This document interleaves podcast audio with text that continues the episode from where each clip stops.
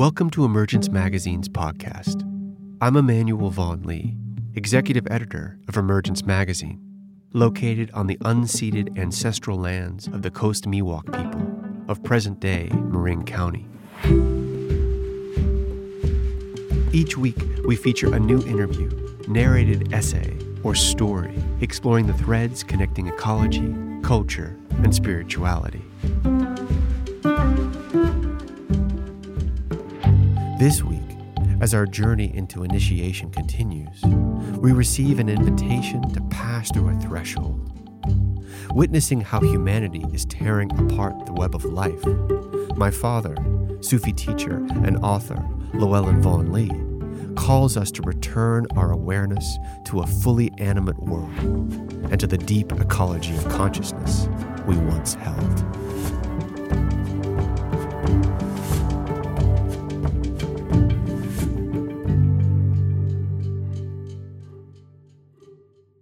I like to walk early, and am often alone on the beach, the ocean and the birds my only companions, the tiny sanderlings running back and forth chasing the waves.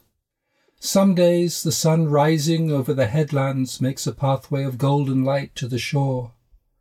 Today the fog was dense, and I could just see two figures walking in the distance until they vanished into the mist leaving a pair of footprints in the sand until the incoming tide washed them away. It made me wonder what will remain in a hundred years when my grandchildren's grandchildren are alive. Will the rising sea have covered the dunes? Climate crisis will by then be a constant partner, and so many of today's dramas will be lost in a vaster landscape of primal change sensing this reshaping of the seashore, where the waves roll in from across the Pacific, makes my mind stretch across horizons. How this land and our own lives have evolved. One story of science says it was only 70,000 years ago that humans left Africa on their long migrations across continents, arriving here on the Pacific coast just 13,000 years ago when the Bering Strait was dry land and not ocean. Or possibly they came earlier in boats down the coast. But how was life like then, long before the written word, when we travelled as small groups, communities of hunters and gatherers? What was the consciousness of our ancestors before agriculture, long before cities or our industrial way of life? And what did we lose as we settled the land and then forgot it was sacred? They may have carried few possessions, but their consciousness contained a close relationship to the land, to its plants and animals, to the patterns of the weather and the seasons, which they needed for their survival. Fully awake with all of their senses, they had a knowing passed down through generations of living close to the ground, even as they migrated across the continent. Today we are mostly far from the land and its diverse inhabitants. Cut off from these roots, we have become more stranded than we realize. And while our oncoming climate crisis may present us with many problems, we hardly know how to reconnect, to return our consciousness to the living earth. It is as if, having travelled to the far corners of our planet, we now find ourselves in an increasing wasteland, without knowing how to return to where the rivers flow, to where the plants grow wild. And unlike our ancestors, we cannot just pack up and move on, because this wasteland surrounds us wherever we look, like the increasing mounds of plastic and other toxic material we leave in our wake. And sadly, tragically, our consciousness has become divorced not just from the land under our feet, but also from the unseen worlds that surround us. Anyone who looks at the animals in the Paleolithic cave paintings in southern France with a receptive awareness can see that the physical and spirit world are infused together. Those early artists were imaging not just physical animals, but spirit beings, shamanic, magical, this is part of their mystery and intensity. And this knowing continued for thousands of years, whether experienced in relation with the powerful beings that for the Native Americans are present in all natural things, invisible but everywhere, or expressed through veneration of the kami, the sacred spirits that exist in nature, mountains, rivers, earthquake, thunder, animals, and people, which until recently belonged to an elemental Japanese consciousness. For most of our history, the inner and outer worlds were woven together, as shown in the myths and stories that defined our existence. Walking the shoreline, watching the little birds searching for insects, my awareness drawn to the sky, the sea, and the shifting sands, I wonder at this gulf between the simple, magical awareness of our ancestors and our present day mind, as cluttered as our consumer world. What has happened to our consciousness, now divorced from the multidimensional existence that used to sustain us? Did we need to exile ourselves from this primal place of belonging?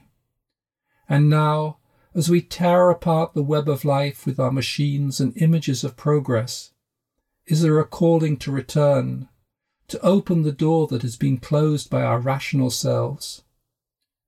When the fog is dense and you can only see a few yards in front of your feet, the world around becomes more elemental. Watching each wave come to the shore is like watching the breath. Sometimes my feet become wet from the rising water, or I move further up the beach. I try to keep my mind empty, part of the sky and the waves, simple, essential. Here nothing is separate, and the inner and outer worlds are closer. I cannot return completely to a world in which spirit and matter are always united. I carry too many images from a culture that has denied that the inner world even exists. But I can live closer to this threshold, this place where the waves and the sand meet. I can recognize how easily our defined world can be washed away, how soon the waters will rise. And when many of our toys of triviality, the things that clutter our houses and awareness are lost in the tsunami of climate change. I can be like the Moken, the nomadic boat people of East Asia, who knew to go to deeper water when the waters rose.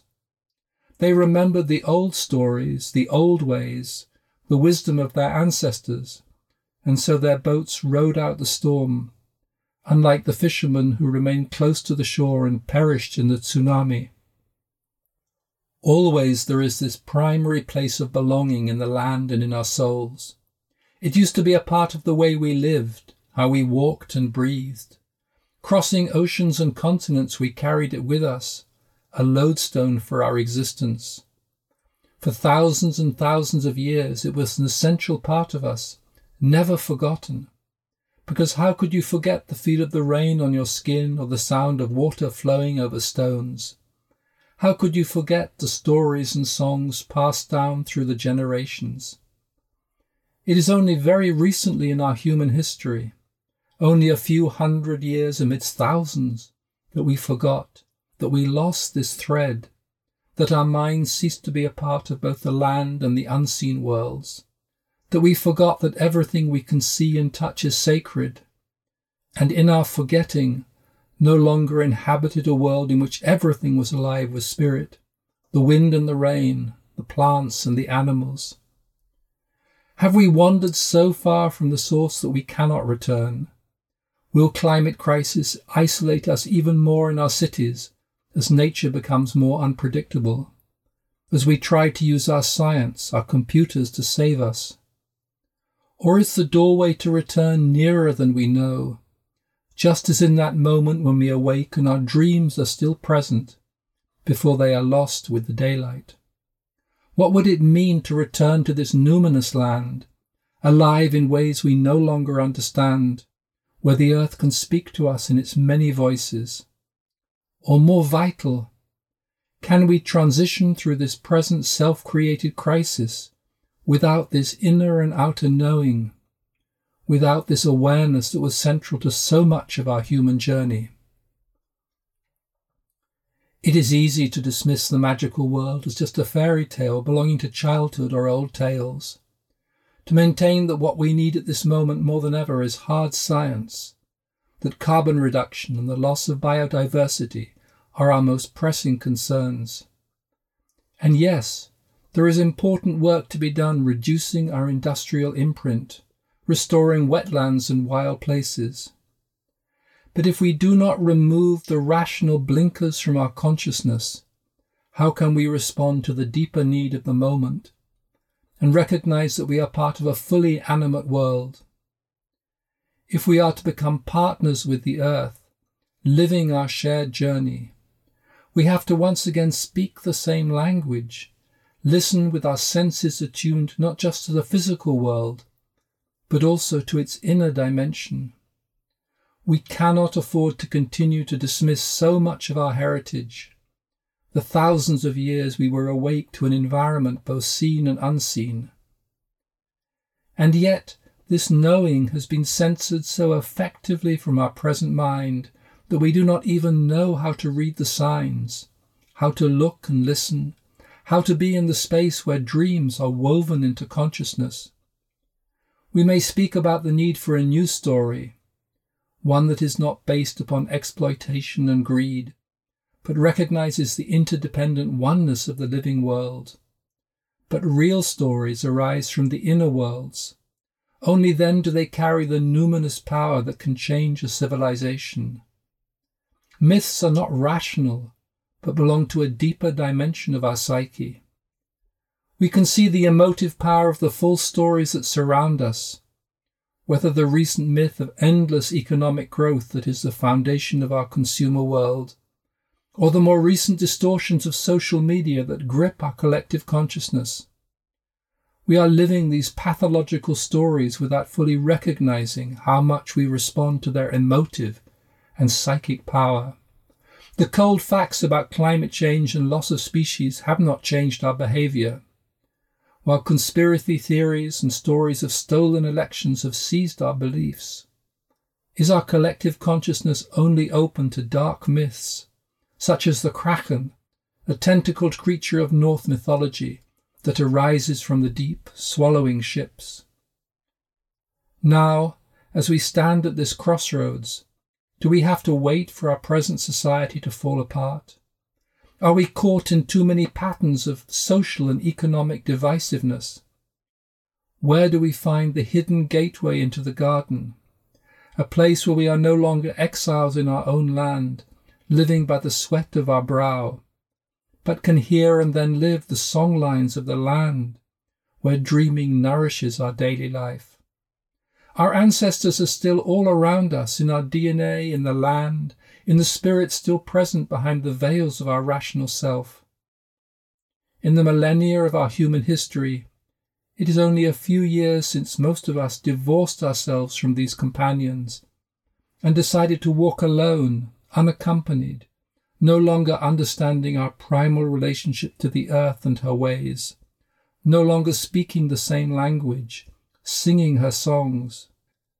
And those few who carried that remembrance experienced the suffering and pain of that separation as they struggled to stay true to the songs, dreams, and ceremonies in a world increasingly covered with enforced forgetfulness. Is it enough just to acknowledge that our ancestors lived in an animate world that is still around us, even if invisible to our eyes, intangible to our other senses? They lived in a world of kinship on many levels, not masters, not the dominant species, but part of a living tapestry, just one species among many, in which the hunter asks the spirit of the animal for permission to hunt, and the gatherer for the plant's blessing to harvest. Here there was no hierarchy, but an interdependent world, both physical and spirit, all part of one community that could communicate through dance and dream, song and prayer. For them, dreaming and waking were not separate, but part of a multi layered texture of existence, where dreams could guide the hunt and the spirits of animals and plants were welcomed. And sometimes they ventured deeper into the spirit world through visions and had access to a wisdom that could help their whole community. For example, the Lakota medicine man Black Elk who walked this land less than a century ago, had a seminal vision when he was nine years old that took him to where the horses were singing and the thunderbirds spoke to him of the destiny of his people, how his nation's hoop was broken. The spirits called upon him to help restore his people through an awareness of all of life's sacred nature and its inherent unity. And while I stood there, I saw more than I can tell, and I understood more than I saw, for I was seeing in a sacred manner the shapes of all things in the Spirit, and the shape of all shapes, as they must all live together like one being. Our present world is divisive, our consciousness fractured. Our collective values produce greed and endless desires. Science and its foster child materialism have become a broken mythology, evident in the ecocide it has created. Where are the visions to guide us, the spirits to sustain us, the singing horses to accompany us? Are we still hoping to find an answer in technology, in its soulless succession of ones and zeros? Or can we begin to remember the lands we have left, the spirit filled world we have abandoned? My own garden on a hillside beside the bay, is a place where the worlds come together. Colours and fragrances, lavender, buddleia bushes whose honey scented flowers are so often full of bees, chamomile, yellow and white, jasmine, a cascade of evening sweetness, and the soft magic of the spirits that are welcomed, at home like the quail with her babies in the early summer, hiding between the plants this is how the land was always alive, seen and unseen, movement and stillness. And we were a part of it all, our senses attuned in ways long lost. And now, as the earth is calling out to us to remember her sacred ways, there is the possibility to return, to walk as our ancestors walked, to be part of a world coming alive after a long winter, after storms and snow, after a landscape so barren it pains the eyes. Here, where the land sings, where the worlds meet, is a way to be that resonates with both the soil and the soul. Making a garden sing, for the unseen to be present, is a simple act of welcoming the worlds our ancestors knew, the spirits of the land as well as the beings of light. I have found it simplest through an openness of heart, and a deep knowing that we are surrounded, nourished, and met in ways beyond our rational minds, a multidimensional kinship. The colours of the flowers then reveal a vibrancy beyond the physical, and even the stones in the garden feel awake. This is a simple celebration of the wonder that was always around us, and is a nourishment we need for our shared journey together into an uncertain future. It is hard to see how the coming decades will unfold. If the year of the pandemic has taught us anything, it is how unpredictable the present moment is, how fragile our present systems. We do not know how much of our present way of life will be lost as the wildfires rage and the seas rise. Will we retreat into the bunkers of materialism or step into a different way to live with the land? But this moment is also an opportunity to return to an essential awareness that belonged to our ancestors, which, although we have dismissed and forgotten, is not so far away. On any journey, it is necessary to decide what to take, both for travelling and the new life that awakes. This deep ecology of consciousness that embraces a fully animate world can sustain us, giving us access to the wisdom of the earth and knowing we need for the turbulence of this transition. Without this quality of consciousness, there is the danger we will just remain in the barren wasteland created by our rational mind. Will not fully wake up from the nightmare that is poisoning the planet. Maybe the land and its spirits can welcome us awake, help us to fully see, hear, and inwardly sense the garden we never really left.